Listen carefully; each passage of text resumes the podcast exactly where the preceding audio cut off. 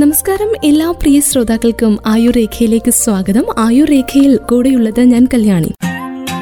ആയുർരേഖ. അറിവിലൂടെ ആരോഗ്യം. ഇന്നത്തെ ആയുർരേഖയിലൂടെ നമ്മൾ കേൾക്കാൻ പോകുന്നത് വൃക്ക രോഗങ്ങൾ വരാതിരിക്കാനായിട്ട് നമ്മൾ ചെയ്യേണ്ട കാര്യങ്ങളെക്കുറിച്ചാണ്. ശരീരത്തിലെ മാലിന്യങ്ങളെ പുറന്തള്ളുകയും ജലാംശത്തിന്റെയും ധാതു ലവണങ്ങളുടെയും അളവുകൾ ക്രമീകരിക്കുകയും ചെയ്യുന്ന സുപ്രധാന അവയവങ്ങളാണ് നമ്മുടെ വൃക്കകൾ. രക്തസമ്മർദ്ദത്തെ നിയന്ത്രിക്കാനും എല്ലുകളുടെ ആരോഗ്യം നിലനിർത്താനും വൃക്കകൾ നമ്മളെ ഒത്തിരി സഹായിക്കുന്നുമുണ്ട് അല്ലേ? ദൗർഭാഗ്യവശാൽ വൃക്കകളിൽ ഉണ്ടാകുന്ന പ്രശ്നങ്ങൾ തുടക്കത്തിൽ ആരുടെയും ശ്രദ്ധയിൽപ്പെടാതെ പോകാറുമുണ്ട്. അവസാന ഘട്ടത്തിലേക്ക് നീങ്ങുമ്പോഴായിരിക്കും പലർക്കും വൃക്കരോഗമുണ്ടെന്ന് മനസ്സിലാകുന്നത് തന്നെ. അതുകൊണ്ട് നിരന്തരമായ പരിശോധനകൾ വൃക്കരോഗമുണ്ടോ എന്ന് കണ്ടുപിടിക്കാൻ ആവശ്യമാണ്.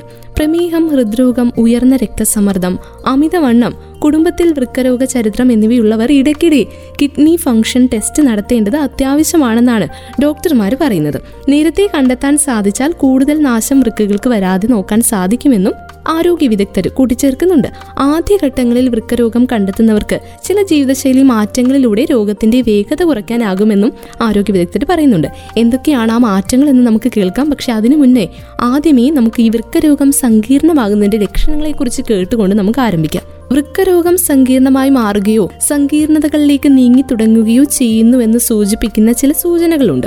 ആരോഗ്യവാനായ ഒരാൾ രാത്രിയിൽ ഒരു തവണയും പകൽ മൂന്ന് നാല് തവണയും മൂത്രമൊഴിക്കുന്നത് സാധാരണമാണ്.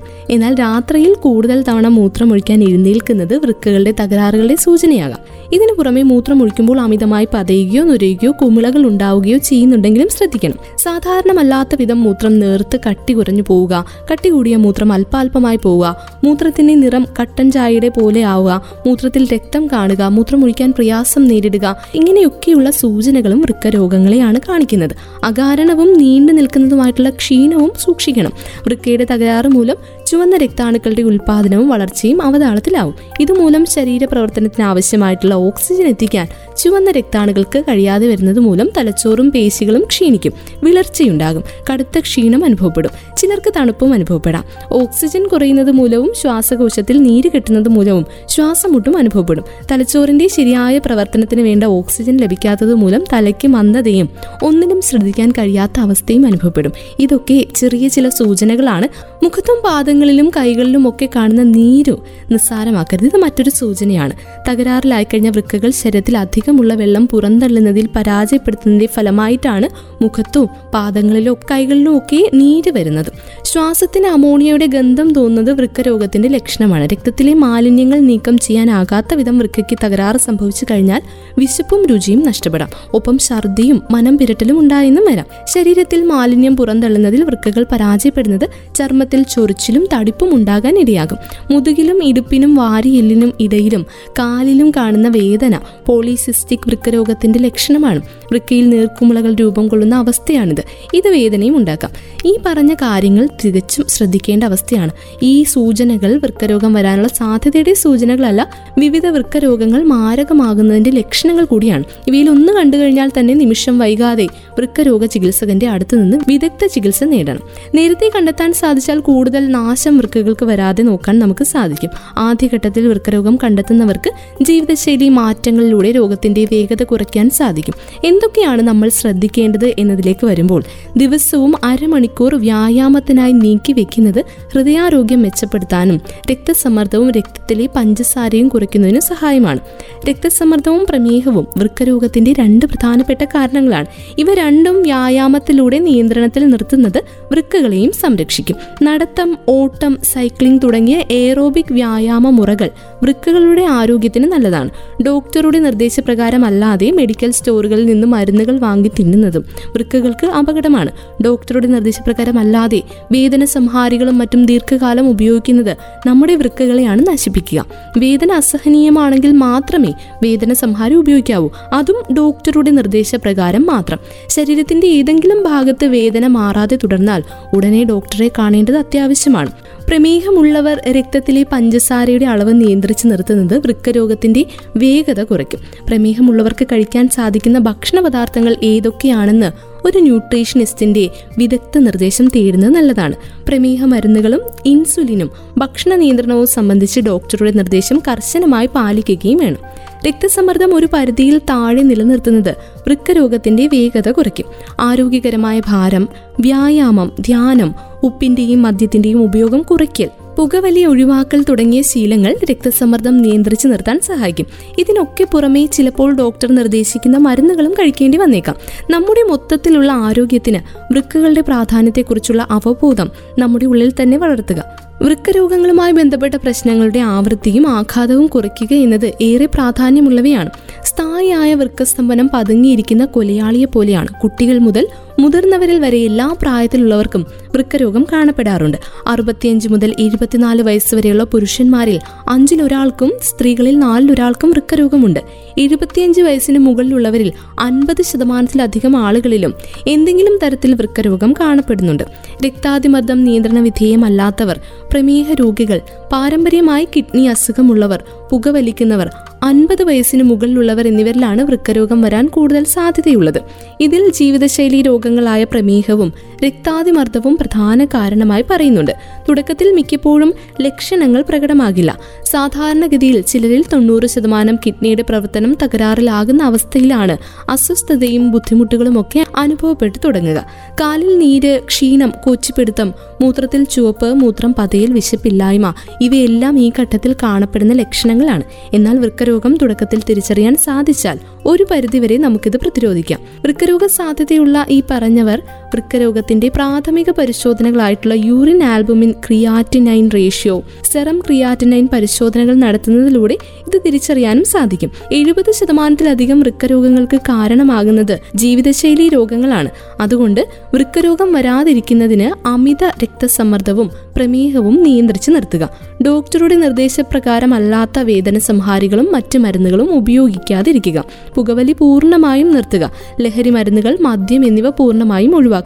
ആരോഗ്യപൂർണമായ ഭക്ഷണം ശീലമാക്കുക. കൃത്യമായി വ്യായാമം ചെയ്യുക. പാരമ്പര്യമായി കുടുംബത്തിൽ കിഡ്നി അസുഖമുള്ളവരുണ്ടെങ്കിൽ ഇടയ്ക്ക് urine albumin creatinine ratio serum creatinine ഈ പരിശോധനകൾ നടത്തുക. രോഗം വന്ന് ചികിത്സിക്കുന്നതിനേക്കാൾ രോഗം വരാതെ നോക്കുകയാണ് വേണ്ടത്. എന്നാൽ ആദ്യഘട്ടത്തിന് ശേഷമാണ് വൃക്കരോഗം കണ്ടെത്തുന്നതെങ്കിൽ കൂടി ഇന്നത്തെ കാലത്ത് ഡയാലിസിസ് വൃക്ക മാറ്റിവെക്കൽ എന്നിവയിലൂടെ ഒരു പരിധിവരെ നല്ല ജീവിതം മുന്നോട്ട് നയിക്കാനും സാധിക്കും. ചില വൃക്കരോഗങ്ങളുടെ നാൽപ്പത് ശതമാനത്തോളം ചിലപ്പോൾ പാരമ്പര്യവുമായി ബന്ധപ്പെട്ടതും ജനിതകവുമായ ഘടകങ്ങൾ കൊണ്ടുണ്ടാവുന്നതായിരിക്കും. മാതാപിതാക്കളിൽ ഒരാൾക്ക് ഈ അസുഖമുണ്ടെങ്കിൽ ഇരുപത്തിയഞ്ച് ശതമാനം കുട്ടികൾക്കും ഈ അസുഖം ഉണ്ടാവാനുള്ള സാധ്യതയുണ്ടാവാം. മാതാവിലും പിതാവിലും ഈ അസുഖം കാണുന്നുണ്ടെങ്കിൽ അൻപത് ശതമാനത്തോളം കുഞ്ഞുങ്ങൾക്കും ഈ അസുഖം കണ്ടുവരുന്നുണ്ട്. ഇതിൽ ഏറ്റവും പ്രധാനപ്പെട്ടത് അഡൽട്ട് ഡോമിനന്റ് പോളിസിസ്റ്റിക് എന്നൊരു വൃക്കരോഗമാണ്.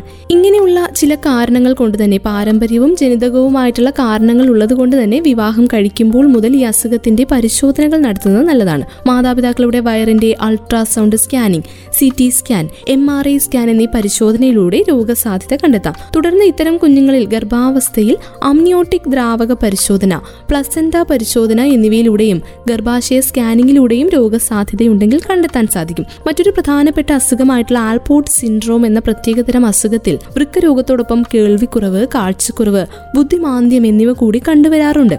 ഈ അസുഖവും ജനിതക പരിശോധനയിലൂടെ നേരത്തെ കണ്ടുപിടിക്കാവുന്നതാണ്. ഗർഭാവസ്ഥയിൽ മാത്രം കണ്ടുപിടിക്കാവുന്ന വ്യതിയാനങ്ങൾ ഇതിൽ പ്രധാനമാണ്. ഹോൾഷൂ കിഡ്നികൾ വൈസൈക്കോ യൂറത്രിക് തടസ്സങ്ങൾ വൃക്കകൾ ട്യൂബുകൾ യുറൈത്ര മൂത്രസഞ്ചി മൂത്രദ്വാരം ഇവയിൽ കാണുന്ന വ്യതിയാനങ്ങൾ ഇവ വിവിധ തരം പരിശോധനയിലൂടെ കണ്ടെത്താം മെഡുലറി സിസിസ്റ്റിക് കിഡ്നി അസുഖങ്ങൾ പ്രത്യേകതരം കല്ലുകൾ ഉണ്ടാവുന്ന അസുഖങ്ങൾ ഇവയൊക്കെ വളരെ നേരത്തെയുള്ള പരിശോധനയിലൂടെ കണ്ടെത്തുകയും ചെയ്യാം. വൃക്കകളുടെ പ്രവർത്തനത്തിലുള്ള വ്യതിയാനങ്ങളായ കല്ലിന്റെ അസുഖമായിട്ടുള്ള പ്രൈമറി ഓക്സോലസിസ് ഫേബ്രി ഡിസീസസ് ഇവയും പ്രത്യേകതരം ജനിതക പരിശോധനയിലൂടെ കണ്ടുപിടിക്കാവുന്നതാണ്. ഇരുപത് വയസ്സിനും നാൽപ്പത് വയസ്സിനും ഇടയിൽ കണ്ടുവരുന്ന പ്രധാന അസുഖങ്ങളായിട്ടുള്ള നെഫ്രോട്ടിക് സിൻഡ്രോമും നെഫ്രൈറ്റിസും എ ജി ഐ നെഫ്രോപ്പതി മൂത്രാശയ സംബന്ധമായിട്ടുള്ള മറ്റ് അസുഖങ്ങൾ കൃത്യമായ രക്തമൂത്ര പരിശോധന പ്രഷർ പരിശോധന സ്കാനിംഗ് ടെസ്റ്റ് ഇവയിലൂടെയൊക്കെ കണ്ടുപിടിക്കാവുന്നതാണ്. നാൽപ്പത് വയസ്സിന് മുകളിൽ അൻപത് വയസ്സ് വരെയുള്ള വ്യക്തികളിൽ കാണുന്ന അസുഖങ്ങളിൽ പ്രധാനം പ്രമേഹ രോഗം തന്നെയാണ്. ജനസംഖ്യയിൽ നല്ലൊരു ശതമാനം ഏകദേശം നാൽപ്പത് ശതമാനത്തോളം വരുന്ന ആളുകൾ നാൽപ്പത് വയസ്സിനോട് അടുക്കുമ്പോൾ പ്രമേഹ ബാധരാവുന്നു എന്ന് കണക്കാക്കപ്പെടുന്നുണ്ട്. ഇതിൽ നാൽപ്പത് ശതമാനത്തോളം ആളുകൾ സാരമായ വൃക്കസ്തംഭനം സംഭവിക്കുകയും അതിൽ നാൽപ്പത് ശതമാനത്തോളം പേരെങ്കിലും ഒരു തരത്തിലുള്ള വൃക്കരോഗ ചികിത്സ അല്ലെങ്കിൽ വൃക്ക മാറ്റിവെക്കൽ സ്വീകരിക്കേണ്ടതായി വരുന്നുമുണ്ട്.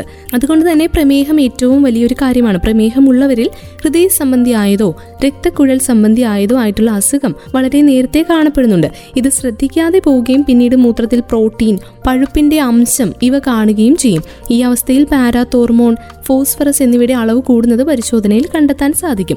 മറ്റു പരിശോധനകളിൽ ചിലപ്പോൾ രോഗസൂചന ലഭിച്ചുവെന്ന് വരില്ല. ഈ സമയം കൃത്യമായ ചികിത്സയും ലഭിക്കാതിരുന്നാൽ ഗുരുതര വൃക്കരോഗമായ അത് പരിണമിക്കുകയും ചെയ്യും. കൊച്ചു കുഞ്ഞുങ്ങളിലെ വിവിധതരം വൃക്കരോഗങ്ങൾ ലക്ഷണങ്ങളിലൂടെ കണ്ടുപിടിക്കാൻ ബുദ്ധിമുട്ടാണ്. എങ്കിലും ചില സൂചനകൾ നമുക്ക് ശ്രദ്ധിക്കാം. ഇതിൽ പ്രധാനമായി കുഞ്ഞുങ്ങളുടെ അകാരണമായി തുടർച്ചയായുള്ള കരച്ചിൽ മൂത്രം അസാധാരണമായി ഇടയ്ക്കിടെ ഒഴിഞ്ഞുപോകൽ മൂത്രത്തിന്റെ അളവ് കുറവ് ശരീരത്തിൽ കാണുന്ന നീർക്കെട്ടുകൾ ഇവയൊക്കെ സൂചനകളായി എടുത്ത് പരിശോധനയ്ക്ക് വിധേയമാക്കണം. രക്തമൂത്ര പരിശോധനകൾ അൾട്രാസൗണ്ട് പരിശോധനകൾ എന്നിവയൊക്കെ ഇതിനെ സഹായിക്കും. കുഞ്ഞുങ്ങൾ വളരും തോറും പലവിധ ലക്ഷണങ്ങൾ കുറച്ചുകൂടി പ്രകടമാവും. ശരീരത്തിന്റെ വളർച്ചക്കുറവ് കൈകാലുകളിലെ അസ്ഥി വളവുകൾ അസ്ഥിയുടെ വളർച്ചക്കുറവ് ഇവയൊക്കെ വൃക്കരോഗങ്ങളുടെ ലക്ഷണങ്ങളാവാം. അതുകൊണ്ട് തന്നെ ഇങ്ങനെയുള്ള ചില ലക്ഷണങ്ങൾ കുഞ്ഞുങ്ങൾ കാണിക്കുമ്പോൾ അതനുസരിച്ച് ഡോക്ടറുടെ അടുത്ത് പോയി വിദഗ്ധ ഉപദേശം സ്വീകരിക്കേണ്ടതും അതിന് വേണ്ടിയിട്ടുള്ള നടപടികൾ സ്വീകരിക്കേണ്ടതും അത്യാവശ്യമാണ്. ഇന്നത്തെ ആയുർരേഖയിലൂടെ നമ്മൾ കേട്ട് കഴിഞ്ഞത് വൃക്കരോഗവുമായി ബന്ധപ്പെട്ട ആരോഗ്യ കാര്യങ്ങളും വൃക്കരോഗത്തിന്റെ സങ്കീർണ അവസ്ഥകളെക്കുറിച്ചും വൃക്കരോഗങ്ങൾ വരാതിരിക്കാനായിട്ട് ജീവിതശൈലിയിൽ നമ്മൾ വരുത്തേണ്ട മാറ്റങ്ങളെക്കുറിച്ചുമൊക്കെയാണ്